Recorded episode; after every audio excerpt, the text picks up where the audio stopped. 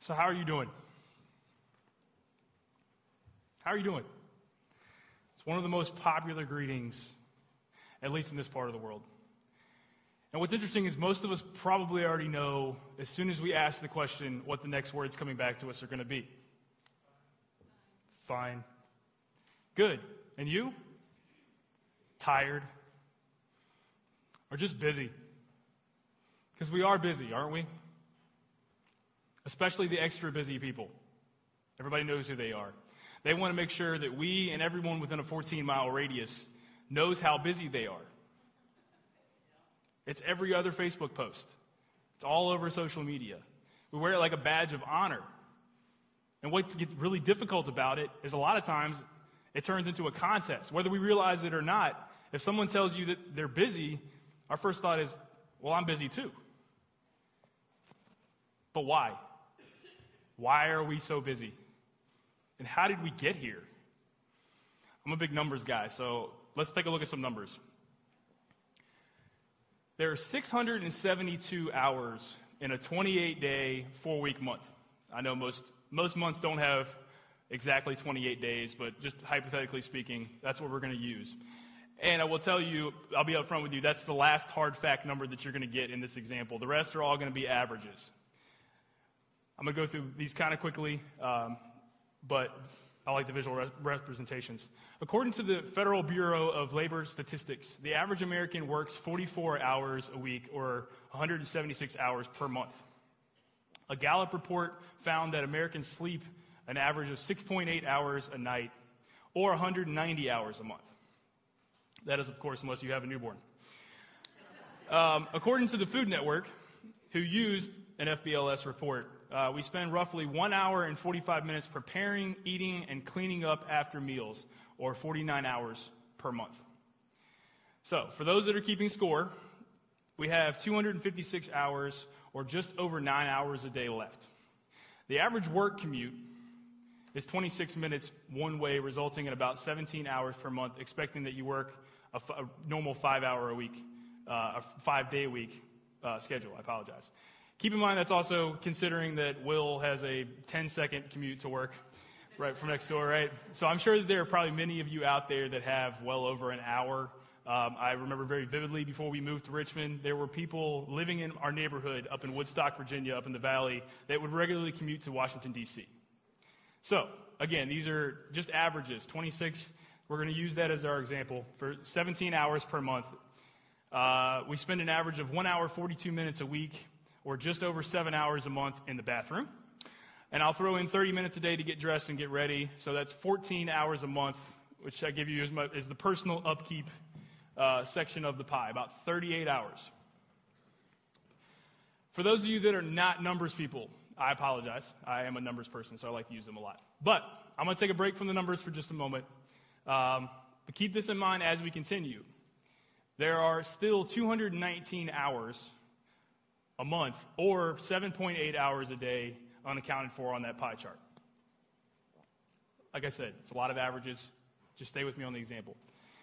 Now let's make it more personal. I need you all to visualize your calendar for just a moment. Just take a second. Visualize what you have going on today, the next week, whatever the case is. Does it immediately give you anxiety? Many of you are immediately saying yes, right? Especially those that are at the end of the school year, got exams, got a, whatever the case is. But see, Philippians 4 6 says, Do not be anxious about anything, but in every situation, by prayer and petition, with thanksgiving, as a key word for you, present your requests to God. And I say that not because, uh, slightly tongue in cheek, but not because the words are not true, but because we, we know this and it's really easy to say, but not when you're visualizing your calendar, right? This is where the confession part of my sermon starts to unfold. I'm going to be very honest with you guys. This is this this sermon is going to be part sermon and part confession. Because this is something that I struggle with all the time. And my wife is back there laughing right now because she's told me at least 137,000 times since we've been married less than five years, you cannot do everything. You can't. And for those of you that think you are doing everything, I'm here to tell you, you're probably not doing any of it well. Sorry. It's the harsh reality. And like I said, this is not me just pointing, this is a lot of here as well. A huge part of my job is working with volunteers.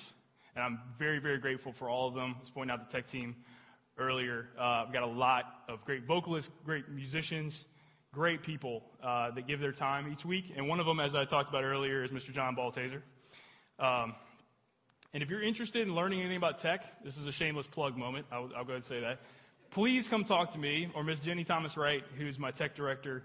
We would love to get you plugged in because John probably serves 48 ish Sundays a year, either here in adult church or down the hall at the, uh, in the children's church area for Miss Kelly. Think about that for a moment. That's a big old hole that we're going to need some shoes to fill. So please, please come talk to us if you have any interest or knowledge of tech stuff, but only if you have the actual space on your calendar and you're willing to commit to it.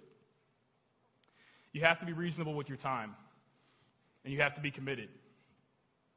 We read in Matthew chapter 5, verses 33 through 37, Jesus talking about commitments. He's in the Sermon on the Mount here.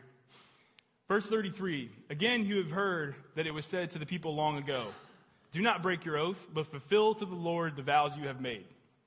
But I tell you, do not swear an oath at all, either by heaven, for it is God's throne.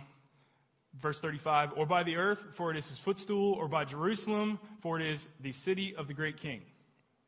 Verse 36, and do not swear by your head, or, uh, I'm sorry, and do not swear by your head, for you cannot make even one hair white or black.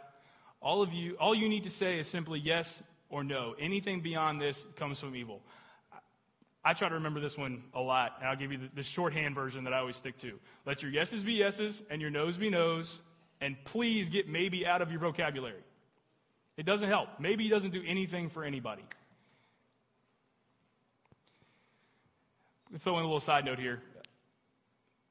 I know I'm jumping stories, but many of you are familiar with the, the story of the rich young ruler, correct? And the rich young ruler gets a lot of flack in Christianity. But as I tell you, as I've gotten older and the more I've looked at the story, it's taken on a little bit of a different meaning. In the story, Jesus sets this bar to this young man that he meets. He tells him, You must give up all of your, your riches. The young man doesn't really even hesitate. He doesn't, realize, he doesn't believe that he can meet that bar, and so he walks away. And I pray that somewhere down the road, that young man took the opportunity and swung back around and got to know the Father. But in this moment, Jesus set the bar. The man said, I can't do it. He walked away, and Jesus didn't even follow him. Today's society continues to lower the bar. We just keep lowering it. Or, as, as Hannah put it in our small group last week, try to widen the gate. But I have to ask the question if we continue to lower the bar and widen the gate, are we helping people?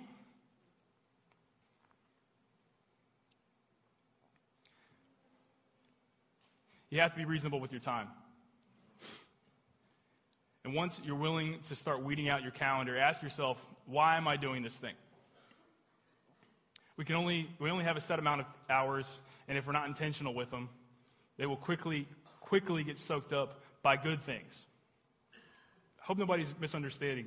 I know we're busy with so many, many good things, and I would be willing to bet just in the hour that we've been here, a lot of you have probably gotten invitations on Facebook or otherwise to go do some really, really good things. Here's the rub good is the enemy of great. Whenever one, I or one of the staff starts to plan uh, an event for the church here, which we try to do uh, frequently, but the very first question that always comes out seems like an obvious one, but I'm going to ask it anyway. What's the point? And Will has caught me on this one a number of times. I'll propose something. I'll come up with this great idea in staff meeting. I'll be like, all right, guys, we're going to do this and this and this. And he'll come to me. He'll just say, why? Well, you know, I heard Gethsemane did it, and that turned out really well. Or, I read about it online, it got really good reviews, but that's as far as the point goes. It would have been a great event, but there's got to be a point. Speaking of online, I know some of you have been wondering about that. It's time to add that slice of the pie. According to Nielsen Holdings, the number one ranked market research firm in the United States, Generation X, or people between the ages of 35 and 49, spend about 32 hours a week consuming media. Millennials came in second at 27 hours. For those over the age of 50, uh, they came in third, right under 20 hours a week. So the average of those three groups is what you see behind me, just about 26 hours. Uh, so that's the one I'm going to go with. 104 hours a month using either social media, watching TV, or movies, or just browsing the internet. Think about it in your own calendar for a moment. Does that seem like a pretty accurate representation? Does it seem high? Does that seem low? If you're curious, if you have no idea how much you're using social media, most of your social media devices are actually tracking it for you. Take a look at your screen usage one day. Pick up your phone. A lot, of, a lot of you will be able to see exactly how much we're using those things. I'm sure there were a lot of you that saw the pie chart originally and thought I was trying to convince you that we're not busy. No, we are. We are, we are busy with many, many good things. But my theoretical American here has 115 hours a month left after all the things that we've added for time with family, for volunteer work, for going new places. You fill in the blank. But what we're busy with, is it worth doing? I had a real, thank you, Lord, moment this past week. As I was preparing for this sermon, I was, I was talking with my wife about, about it, and she said, you know, it's, it's weird. In my quiet time, I landed in the book of Haggai. And if you're like me and you have a real base level knowledge of the Old Testament, you probably don't have any idea uh, about the book of Haggai. It's a minor prophet, uh, it's a short little two chapter account of the Lord sending a prophet to once again slap his people in the back of the head. Uh, if you have time, it's uh, literally one page in my Bible. I would recommend reading it. But I'll give you the, the Spark Notes version. The Jews had been allowed to return to Jerusalem in the year 538 BC, but 18 years later, there was still no temple. So we're going to, uh, I think we've got, got a slide for it. Brady, do we have a slide? There we go. All right. So Haggai chapter 1, verses 2 through 4. Verse 2. This is what the Lord Almighty says. These people say, the time has not yet come to rebuild the Lord's house. Verse 3 Then the word of the Lord came through the prophet Haggai. Is it a time for you yourselves to be living in paneled houses while this house remains in ruins? Everyone was too busy building their own house. Is this a new problem? No. It goes all the way back. I know they've spread out again. Graduates, younger millennials, and I do I want to include that because you guys are the younger part of my own generation. So it means a lot that you guys hear this to me personally. I read an article once that stated that the average high school student is living with the same amount of stress today as the average psychiatric patient did in 1970. Just let that sink in for a second. 50 years ago. Not even. But I have to make sure to ask the question Is it external? Is it internal? Where are these pressures coming from? Why are we so stressed? And when you're looking at your calendar, which I'm going to continue to encourage you to do so, each one of those events, is it an external or is it internal? Because we can often be doing so many really great things we miss out on the great ones. Many of you are familiar with the, cha- the, uh, the story of Mary and Martha.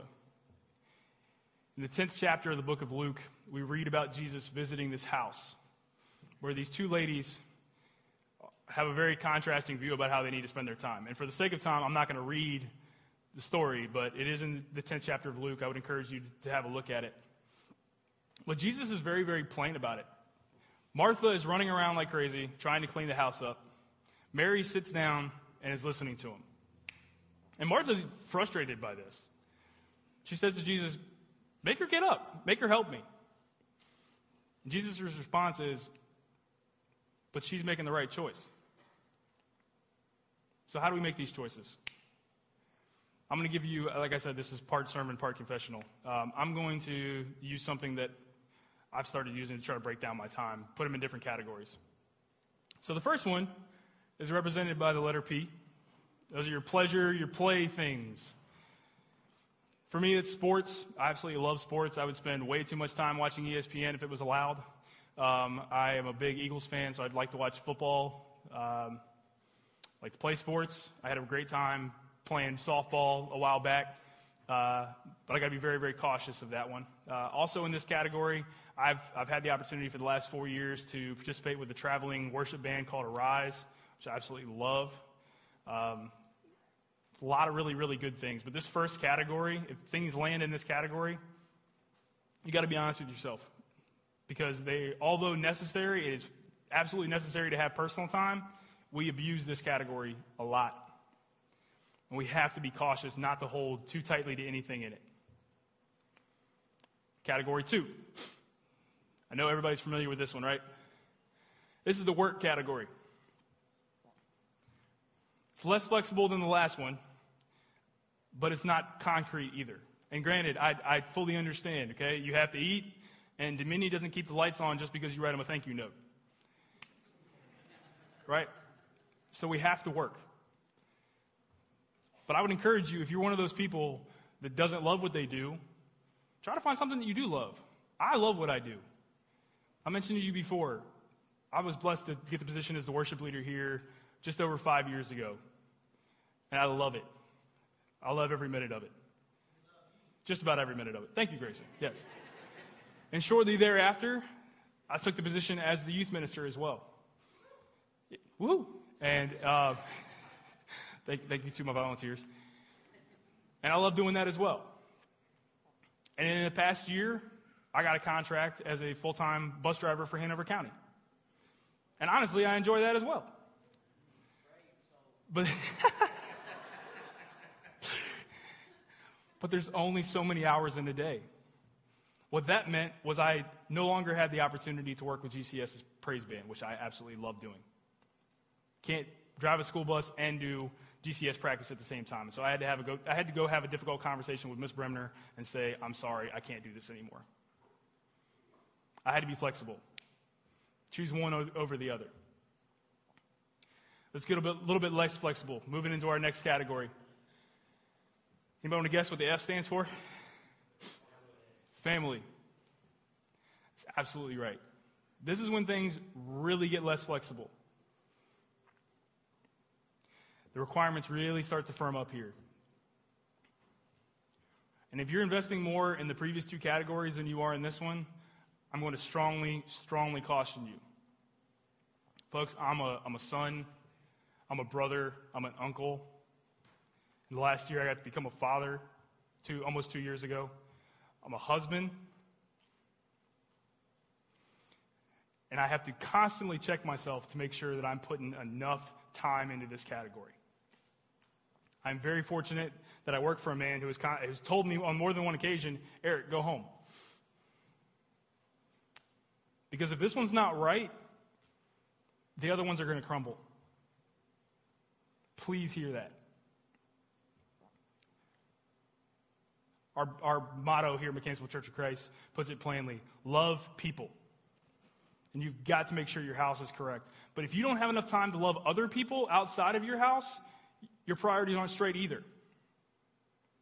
I feel like that one's a lot more difficult. Because especially those of the rest of you, I know we got at least one other bus driver out here. The rest of you that live on the roads, sometimes it's really hard to love people, especially when they're doing this number. It's really, really hard. But it's so important. But this isn't all the categories. And before we get to the fourth category, you can't be living at 100% even with these first three categories.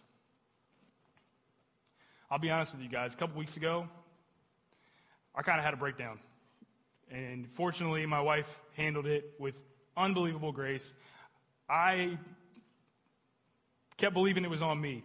and kept believing I am never going to be able to get my, my checklist done. I tell her this all the time. I didn't get it done again today. I didn't get it done. And if you're like me, you've probably said the same thing. And graduates, college is going to be a blast. You're going to add more responsibility, more work, more stuff. And if you find yourself at that place, the world's going to give you a hundred different options on how you deal with it. I can tell you they're going to leave you dry and they're going to leave you in a bad spot. So here's what you do you take these three categories, you take a look at them, and when you get into that spot when you're overwhelmed and you're ready to just throw your hands in the air, you find that mirror, you stare into it, and you say, I am a child of the one true King.